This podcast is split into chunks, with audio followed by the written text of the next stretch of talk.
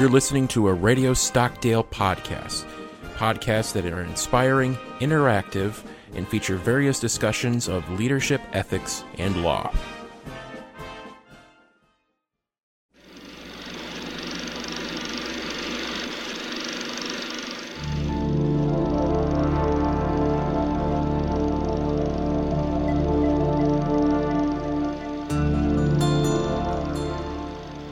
Welcome to Philosophy at the Movies, a podcast where we discuss themes in the history of philosophy through the medium of films.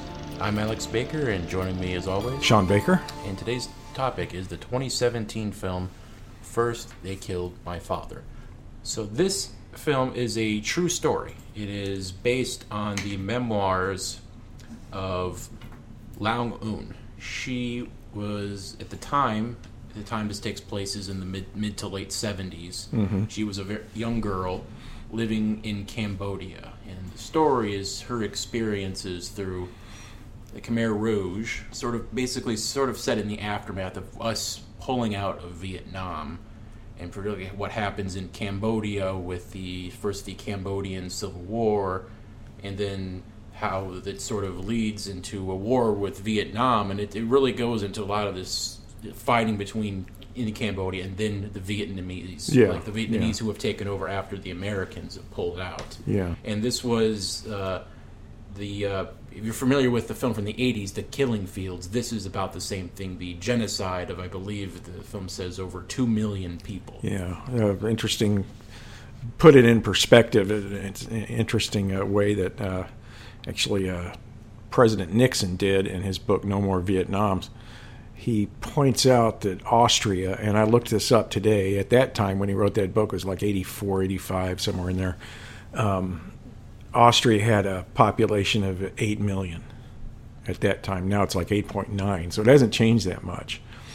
And so did uh, Cambodia. And uh, Khmer Rouge killed and uh, essentially starved two million. That's twenty-five percent of the population. Yeah. To put and, that in perspective, America's about three hundred thirty million. So yeah. that would be almost ninety million yes. people died in our, to compare it to us. Right. And uh, in point uh, he makes when he draws that comparison is the relative lack of attention that was paid to this um, at the time. And if it had been Austria that had lost that large a percentage of its population. Um, the point he makes is that the outrage and the public attention would have been much greater. So, interesting point to make. Yeah, and it's interesting that you uh, bring up Nixon because the very beginning of this film, even before we meet the characters, is a newsreel montage of sort of the the final years of the Vietnam War, particularly the Nixon, when Nixon was taking over. Yeah. And it's sort of how the war spilled into Cambodia. There was bombing in Cambodia. And as we Nixon, we also see Kissinger. Yeah. And, you know, uh, it, since it's a Vietnam movie, you have to hear at least one sixties-era rock song. So you hear Sympathy, Sympathy for, for the, the Devil. Devil so, yes. You know, really hammer the point home. I was almost waiting for a... There was well, a real. Some, I was waiting for there's something happening here. Yeah. Get Together Now by the Youngbloods or yeah. Paint It Black by the Stones as well. It's like we're bring out Credence. Come on, get all the sixties rock cliches yes. out of the way. Yes, and uh, not to mention the cliched uh, view, I think, which is basically mistaken of, uh, I guess, Kissinger and Nixon being the devils. There, there's actually a book written by a historian called William Shawcross that kind of made the case that ultimately the reason this all occurred is because of. Uh, uh, the measures Nixon took was nineteen sixty-nine, nineteen seventy, and then the latest uh, uh, uh, was nineteen seventy-three.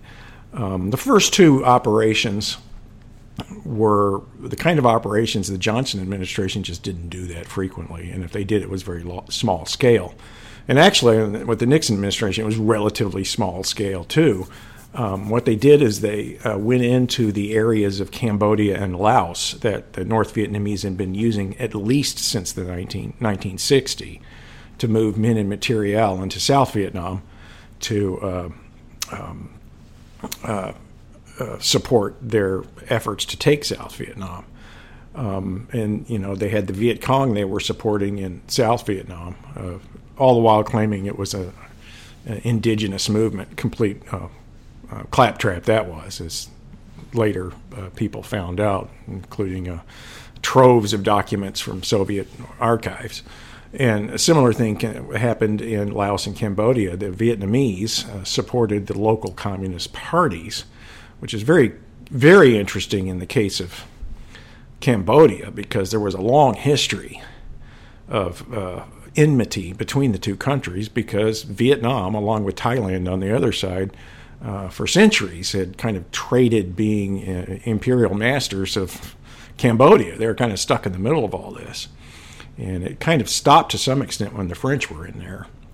And then when the French pulled out, essentially because they had uh, a combination of World War Two and the uh, First Indochina War, were unable to stay in Indochina. They essentially, uh, uh, even though they gave Cambodia kind of independence, it was a de facto independence. It left a vacuum to some extent. So what ended up happening was the North Vietnamese were uh, able to use the eastern part of Cambodia to create what's called the Ho Chi Minh Trail uh, uh, in the fifties, but it really started going into high gear in the sixties. Uh, like I said, uh, Johnson didn't do too much about this. Occasionally he would do op- operations to a- attempt to staunch that flow uh, because they were obviously using it to attack Americans in South Vietnam who were there helping South, the Republic of South Vietnam. Um, so Nixon went in uh, three or two operations in that area, one in nineteen sixty-nine, one in seventy. Um, didn't go any farther than about twenty, twenty-one miles into the country. And he bombed uh, uh, uh, installations and command structure that the North Vietnamese, Vietnamese had set up in that area. Uh, and uh, I have to also point out that uh, they had pushed out most of the local population. So this, this impression you get in the film that there were tremendously high casualty numbers in civilians, that's hotly contested. Um, it's assumed in the film, right, as one of the precipitating conditions here. The other operation was in uh, nineteen seventy-three, shortly before uh, the uh, Khmer Rouge took over Phnom Penh. Um, they had about a quarter of the country at that time. At that time, this is post-Paris Peace Agreement. Um, at that time, uh, American uh, Americans were not going to put uh, boots on the ground in there to try and uh, help Cambodia protect itself. So they they did the only option available at the time, and it only went on for about six months until Congress cut off funding for it. Um, but they bombed uh, Khmer Rouge um, uh, uh, encampments that were about twenty, twenty-five miles, I believe it was south of Phnom Penh. I'm not one hundred percent sure. But they were about to also choke off the Mekong River, which would have been disastrous for Cambodia. So uh, that ultimately uh, didn't work because of that uh, funding cutoff, and Lon Nol was not able to defend the country. Um, in the interim, the Vietnamese had been propping up and supporting the Khmer Rouge, which again is very odd given the enmity between the two countries.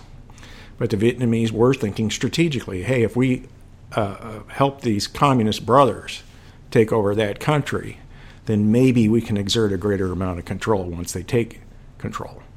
Now, what they didn't realize, and they should have realized, is that there was, like I said, deep-seated enmity between uh, Cambodia and uh, Vietnam, uh, going back to at least the sixteenth century. So the Khmer Rouge were just as kind of, uh, what's the word I'm thinking of here, cynical and uh, strategic in their thinking as the North Vietnamese were, and they took that aid. Sure they did, but they all the while um, were planning on uh, uh, booting the North Vietnamese out once they took control.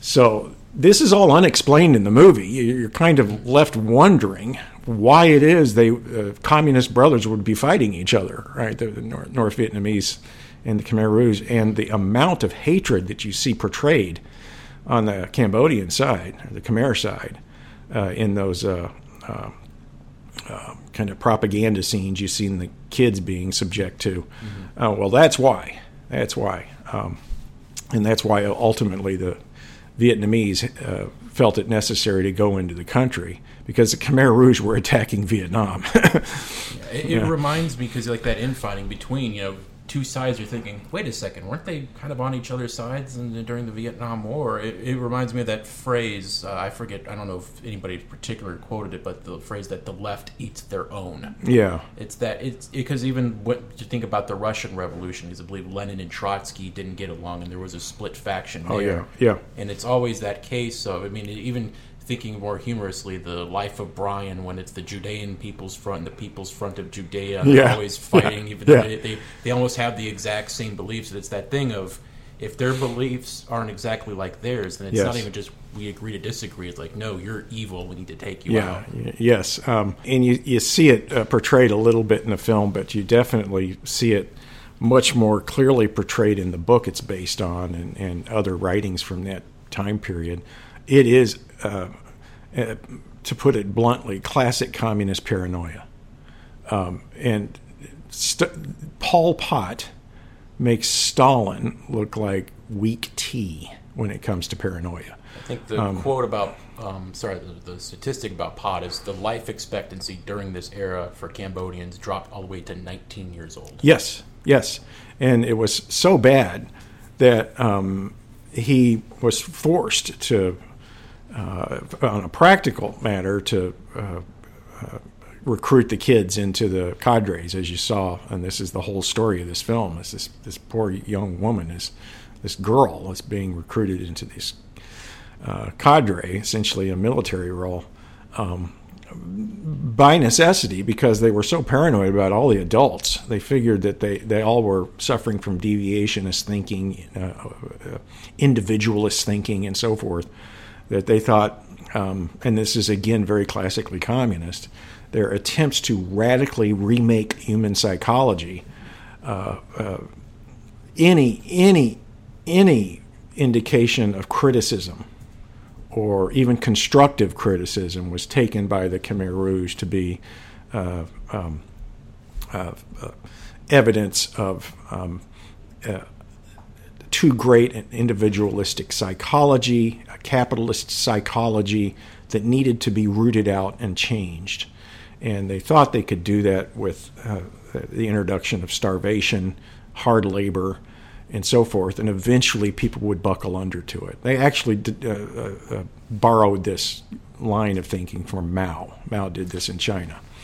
Um, but they came to realize, as Mao also did, that um, Uh, the, recalc- the supposed recalcitrance of individualist thinking, right, uh, made it the case that you're not going to succeed in this uh, uh, inhumane psychological enterprise with adults. So they, they not only from a purely practical matter, because they were starving and killing so many people, had to resort to the kids, but they also also thought starting with really young kids, they'd have a better chance of radically remaking psychology. Um, and we see uh, uh, in this case, interestingly enough, I think, uh, what a miserable failure it was. But um, yeah, his, his case, the Khmer Rouge case, is, it is the most extreme form of communism that uh, uh, happened in the twentieth century, by a long shot. It, like I said, it makes Stalin look mild. And you bring up, you know, you Stalin and Mao, and you, you, you kind of, the, the beginning is sort of suggesting how our actions sort of led to this, but I would also say a lot of their lines of thinking not only came from, you know, some people like Ho Chi Minh, but I also, you see, I said Mao or Stalin. I mean, Stalin starved his people in the thirties, but mm-hmm. there's um, two movies that I was thinking of that also show the beginning of a communist revolution. One is Doctor Zhivago. And one of the main character, played by Omar Sharif, he comes back after the revolution's taken over, and his family was sort of wealthy, up to do, but their mm. house has now been commandeered. Yeah. And you're basically saying you have to serve the government. This is, you know, you cannot live here anymore. This is for for the government. Mm-hmm. And there was also a Chinese movie uh, called To Live, which is about this family, husband and wife, and sort of their lives through sort of the beginning of World War Two through all the revolution of Chairman Mao, and they talk about the Cultural Revolution, but they're farmers. And one of the things that's shown a lot is the, his great leap forward, where he is trying to move away from agriculture and more about industrialized, and they're always trying to donate. The, the big thing they're trying to get in the village is everyone to get all their scrap iron. Yes. And uh, th- what Mao did uh, on a larger scale is what Pol Pot's trying to do. Um, he had a plan according to which, and he literally did this, and this movie does a wonderful job showing this, he was going to take out all of the middle-class people and the people that were teachers and doctors and uh, working in the cities, move them into the countryside, and temporarily for four or five years um, make Cambodia ex- just about exclusively an agricultural state that would be able to uh, produce rice to a much greater extent than it ever had in the past, and then use the income that it would create uh, from that exportation to uh, eventually uh, become an industrial giant. So he literally moves. And, and like you said, Mao did things like this. The Russians did things like this. He literally moves the entire urban population out of the cities. And, and the film, like I said, does a great job of portraying this in the case of Phnom Penh. Um, out of the cities, uh, giving them a cock and bull story that they're going to come back in three days after because they're afraid the, the Americans are going to bomb. Uh, they hadn't bombed Phnom Penh proper. They had been bombing well outside of the city. But um, they took them at their word, and they went. And, and you can see that they realized that that was a ruse. The family realizes that, that was a ruse. As the three days pass, the father knows what's going on. Um, and it, it was an absolutely miserable failure. Um, this uh, uh, uh, attempted uh, large-scale social engineering. And this went on from nineteen seventy-five to nineteen seventy-nine when, when the uh, Vietnamese finally invaded because of uh, what the Khmer Rouge were uh, doing at their border, uh, invading Vietnam. Uh, but this is classical, again, communist thinking. They think they can do these large-scale, centrally planned uh, uh thoroughgoing revolutionary revisions of social and psychological nature of humanity, and um, they never the, the the efforts never succeed, and they always fall back on blaming uh, forces outside their own incompetence when they do it, and uh, uh, that happened de- most definitely in the case in the case of the Khmer Rouge and Pol Pot. Um, what's kind of interesting in the case of Pol Pot, though, is He, he he's a significant deviation from kind of the standard practice that was uh, uh, the case in Russia, Vietnam, and China. All of them had cults of personality. When you think of Chinese communism, who do you think of? You think of Mao. You think of those common pictures of Mao, the little red book. Uh, same with Stalin in Russia after he had consolidated power. Um, it was Lenin before him. Right, and in Vietnam, it's Uncle Ho, Ho Chi Minh. You have these figures, and they very self-consciously cultivated this uh, uh, cult of personality. Pol Pot didn't do that. He stayed kind of in the background. There were very few pictures of him taken. Um, the the, the uh, most Cambodians did not even know that there was a Communist Party running this thing, until they had already been moved out to the country and seen the pictures of Lenin and, and Marx and Stalin and uh, in those uh, training uh, rooms. Uh, you'll see throughout the film, and this is accurate too, that reference isn't made to the uh, Kampuchean Communist Party. The reference is made, made to Angkar, right, which is roughly translated as the organization. This was a conscious choice on his part. He wanted to remain anonymous and not have the the alleged uh, um, great results that he was going to bring forth uh, uh, uh, credited to him, but credited to the party. So it's a very interesting and quite drastic deviation from standard practice with him. And even going away from communism, another thing that was, the whole thing is her story, Loung Ung, is even as young as five when she's brought in. They're not just training her to be a member of the com- being a communist, they're training also her to be a child soldier once they start going to war with Vietnam. Yes. We see, and you, she's not the only one. Like, one, one of the first things when they're, her and her family are being brought into those camps, there's people saying, you should have been shot. And, like, it's this, like, girl that's probably no older than, like, fourteen or fifteen. Yeah. And it reminds me of what is going, what has been going on in many countries in Africa. Particularly, uh, you know, things we hear about uh, Joseph Kony, if he remembers that famous viral video about ten years ago, Kony twenty twelve, he's recruiting child soldiers. Yeah. There was another movie called Beasts of No Nation where they leave the country unnamed, but it's the story of this boy that's, his family's killed, he's brought in under this, you know, guy who runs this private army, mm-hmm. and they're they're drugged, they're molested by the leaders, and then they are trained to be killers. Yeah, and uh, that's exactly what they were doing.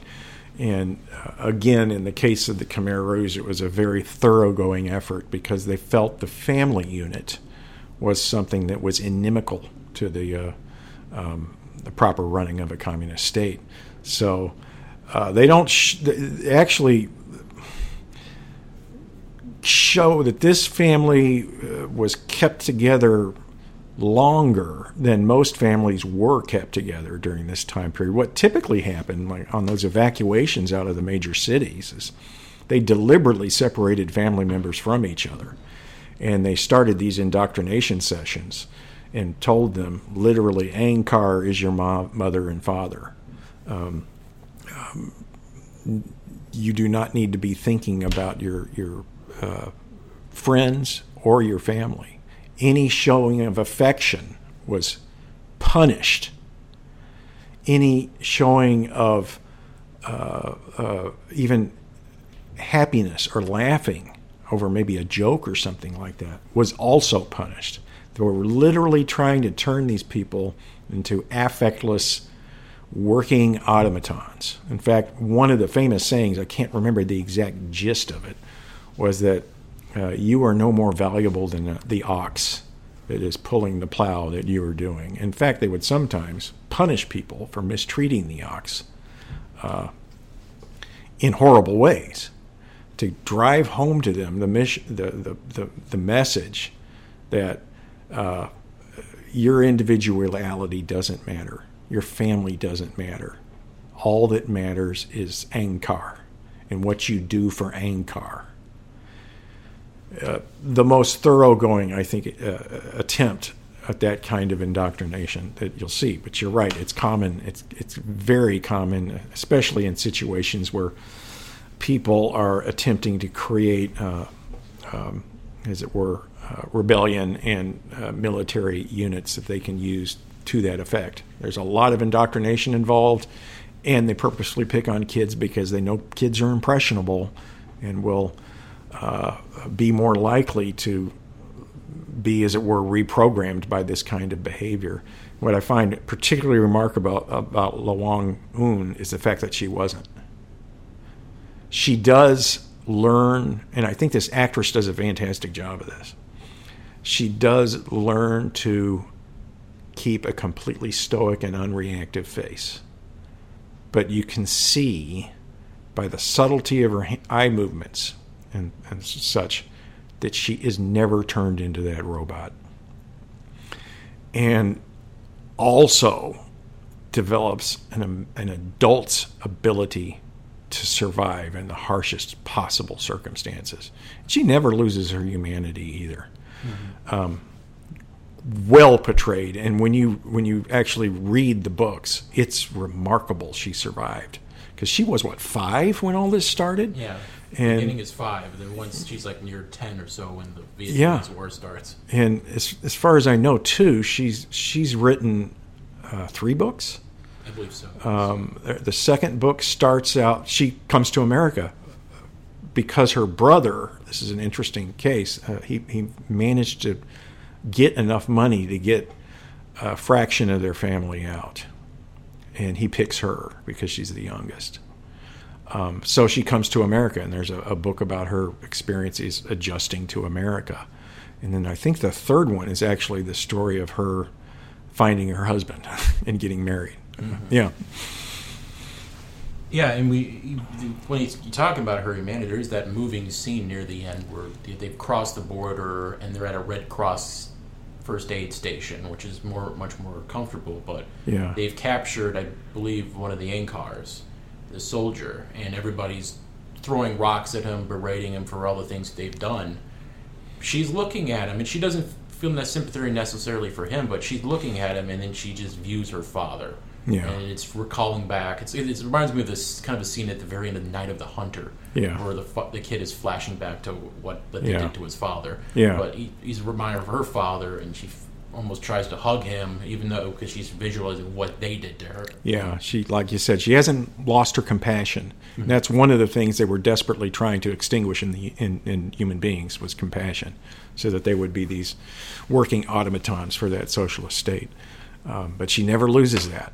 I think that's a very telling thing that um, about human psychology. It's deep-seated. It's hardwired into us. You can't exterminate that, contrary to what the communists thought. Because they ultimately, it's kind of interesting, their views on human psychology. Uh, according to them, uh, the, the basics of a human's psychology um, are determined by, in the strictest sense of that term, causally determined by the features of the economic system of, they grow up in, right? So, for instance, um, in the Western world, there's emphasis, rhetorical and otherwise, on the notion of indiv- individual rights, property rights, a man's home is his castle, that kind of thing, right? They would uh, they they would um, uh, purport that that is simply a artifact of having grown up in, in a capitalist economic system where private property is kind of essential, right? Uh, they they think if you change the economic system of uh, society enough, you can fundamentally change human psychology, right? To where the human beings will no no no longer think of themselves as individual bearing individuals bearing rights. They will be think of themselves kind of as a, a an ant in the collective farm, uh, ant farm, so to speak, doing doing the work for the collective and not having that kind of a concern for themselves. Um, the uh, Khmer Rouge thought something like that. The social, uh, the uh, Soviets thought something like that, um, and then they, but then they ran into problems when they instituted their socialist states. People's psychology wasn't changing, right? They they were still. Uh, quote, too individualistic, right? So they would try further methods to change these things. And you, and you see it in the Khmer Rouge, uh, this methodology and this belief system carried to the most extreme uh, possible. And also its utter and complete failure because um, uh, it's clear that human psychology is not derived from the social institutions with within which they grow up. No, it's hardwired, genetic. Uh, you can't get rid of the compassion. You can't get rid of the self-interest. Uh, uh, it's part of who we are just as much as the altruism is, and they made the mistake of thinking otherwise. And when you think of, because I don't know the current uh, situation in Cambodia, because I believe their government is their government still communist in a way? Or no, no, no. It's it's, it's it's a constitutional monarchy now. Okay. Um, two guys have, uh, there's kind of a, the monarch and then there's a prime minister. Uh, the prime minister has been in, in, in, in power for quite a while. Uh, now, if you look at the Freedom House Foundation, they have, they rate countries on relative amounts of freedom, right? Uh, they're ones and twos in a lot of categories. And this is out of ten. That's, that's the bottom. Yeah. Okay. So, but there are some categories where they're fours and fives, uh, but they are not nearly as bad as this case yeah, was. Yeah, no, the life expectancy uh, is not nineteen years. Yeah, old. they're they're kind of typical for regimes over in that part of the world. Um, um, they're never going to be uh, Jeffersonian democracies or anything like that, but they're functional. Um, they don't have the um, amounts of freedoms we would take for granted in our part of the world, um, but they are not deeply inhumane as the Khmer Rouge were, or the North Vietnamese for that matter. Um, but yeah, that, that's kind, it was kind of a, a recursion back to form.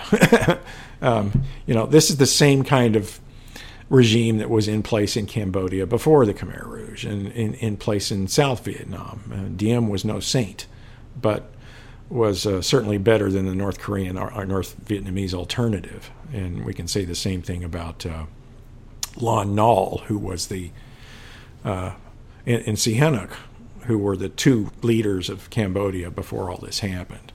Not perfect by any means, and were prone themselves to barbaric methods, but nothing to the extent that the Khmer Rouge were.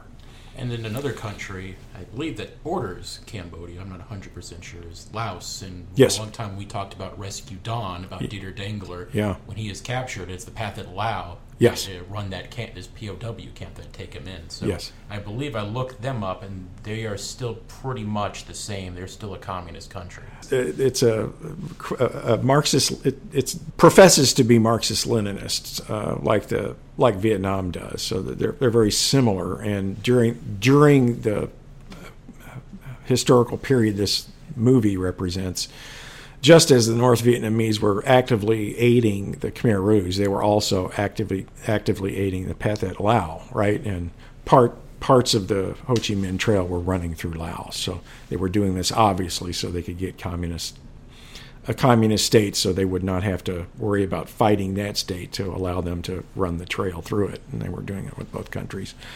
Um, and they're similar now in many ways to North Vietnam in, in that they they've they're still avowedly Marxist-Leninists, but they, they realized at some point that economically it just doesn't work. So they've, in a way, turned into uh, um, state-run, semi, you might say capitalist, uh, uh, run enterprises. Um, China did the same thing, right? China is an economic powerhouse because it trades with the rest of the world, despite its profession to be Marxist-Leninist. Um, so... The uh, Laos is, in terms of the Freedom House ratings, even lower than Cambodia, but it's not as atrocious as it once was under the Pathet Lao. And another, because, th- you know, we were last just almost two years ago now, was when we pulled out of Afghanistan. And I remember the day it happened, we were showing the pictures leaving the embassy, and then everybody was flashing back to seventy-five when we left Saigon. Yeah.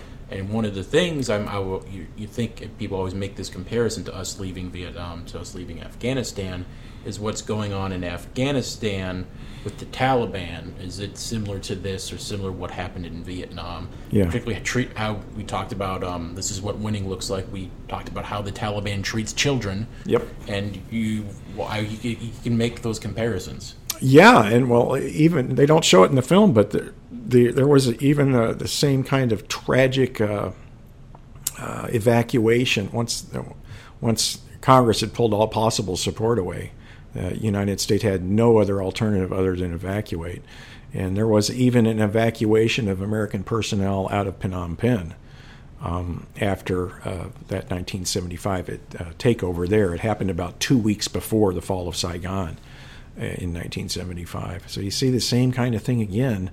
And it does send a very troubling message uh, in terms of um, uh, uh, American dependability for allies, because they see these kinds of things happen and, and always wonder, well, you know, if we commit to the Americans and help them out uh, when they uh, either come over to fight in our country or help us fight in our country, um, how do we know they're not going to abandon us, right? Mm-hmm. And yeah, the most tragic modern case in point is Afghanistan. Um, We pulled out of Bagram Air Force Base, uh, I think precipitously. It was too dangerous and ended up having to evacuate out of a civilian airport. And um, uh, thirteen Americans were killed in the process, but uh, uh, many, many Afghans were. And you have these tragic images of them trying to hold on to the American planes as they're leaving that airport. And you have the tragic case of the uh, many translators and other people that helped the Americans who were left to the tender mercies of the Taliban. Um, yeah, these are definitely shameful episodes in American history, and we need to very seriously consider them any time we commit our troops and our uh, uh, government personnel and our ambassadorial personnel to a country and, and commit to helping them or commit to fighting a war in their borders. We have to be, I think, much more circumspect in doing when we do that, and also commit to helping those people that have helped us and who are in grave danger. Should we pull out, we must commit to helping them pull out, get them out of there too. It's the least we could do. Yeah. And there's actually a movie that just came out about four months ago called The Covenant, which is about that, of this Afghan translator who saves a U S soldier. The soldier gets out, but then the translator is left behind after once the Taliban take over, and he's got to go and get him back. So yeah, yeah. It definitely deals with that situation. All right, anything uh, near the end of my questions, anything else you want to bring up? We should bring up that the director of this movie is Angelina Jolie. That's right. Yeah, so I just thought it'd be a little interesting little tidbit there. Yeah, and she does a hell of a job, and I really like the fact that the uh, the uh, all the actors are Khmer, and the uh, credits all run in uh, uh, Khmer, and um, they all do an excellent job. I, th- I think you, I think the portrayal of, apparently it's even better in the book, but the portrayal of the connection between Loung Ung and her father, I think, is particularly um, uh, effective in that film. And you see him realizing that uh, it's totally out of cons- his control. He is going to be taken from his family and killed, right? And he tries his best, and so does the mother, to uh, uh, do what they can to protect their kids. In fact, the mother's very strategically smart. At one point, she realizes um, they have been slowly focusing in on families of former government uh, figures, and he was in the military, right? Uh, she knows that means that they're going to kill off every last member of that family, because they've got to purify the society and the psychology. So she gets those kids together, says, okay, you guys have to leave. I'll stay here, but you have to leave. And she sends uh, sends them in different directions, so that uh, dilutes the possibility of capture, and tells them, you don't tell them who you are. You tell them you are just uh, refugees looking for a camp, right? Very smart thinking. Uh, on both of their parts. And I think the portrayal of the parents in this film is particularly strong.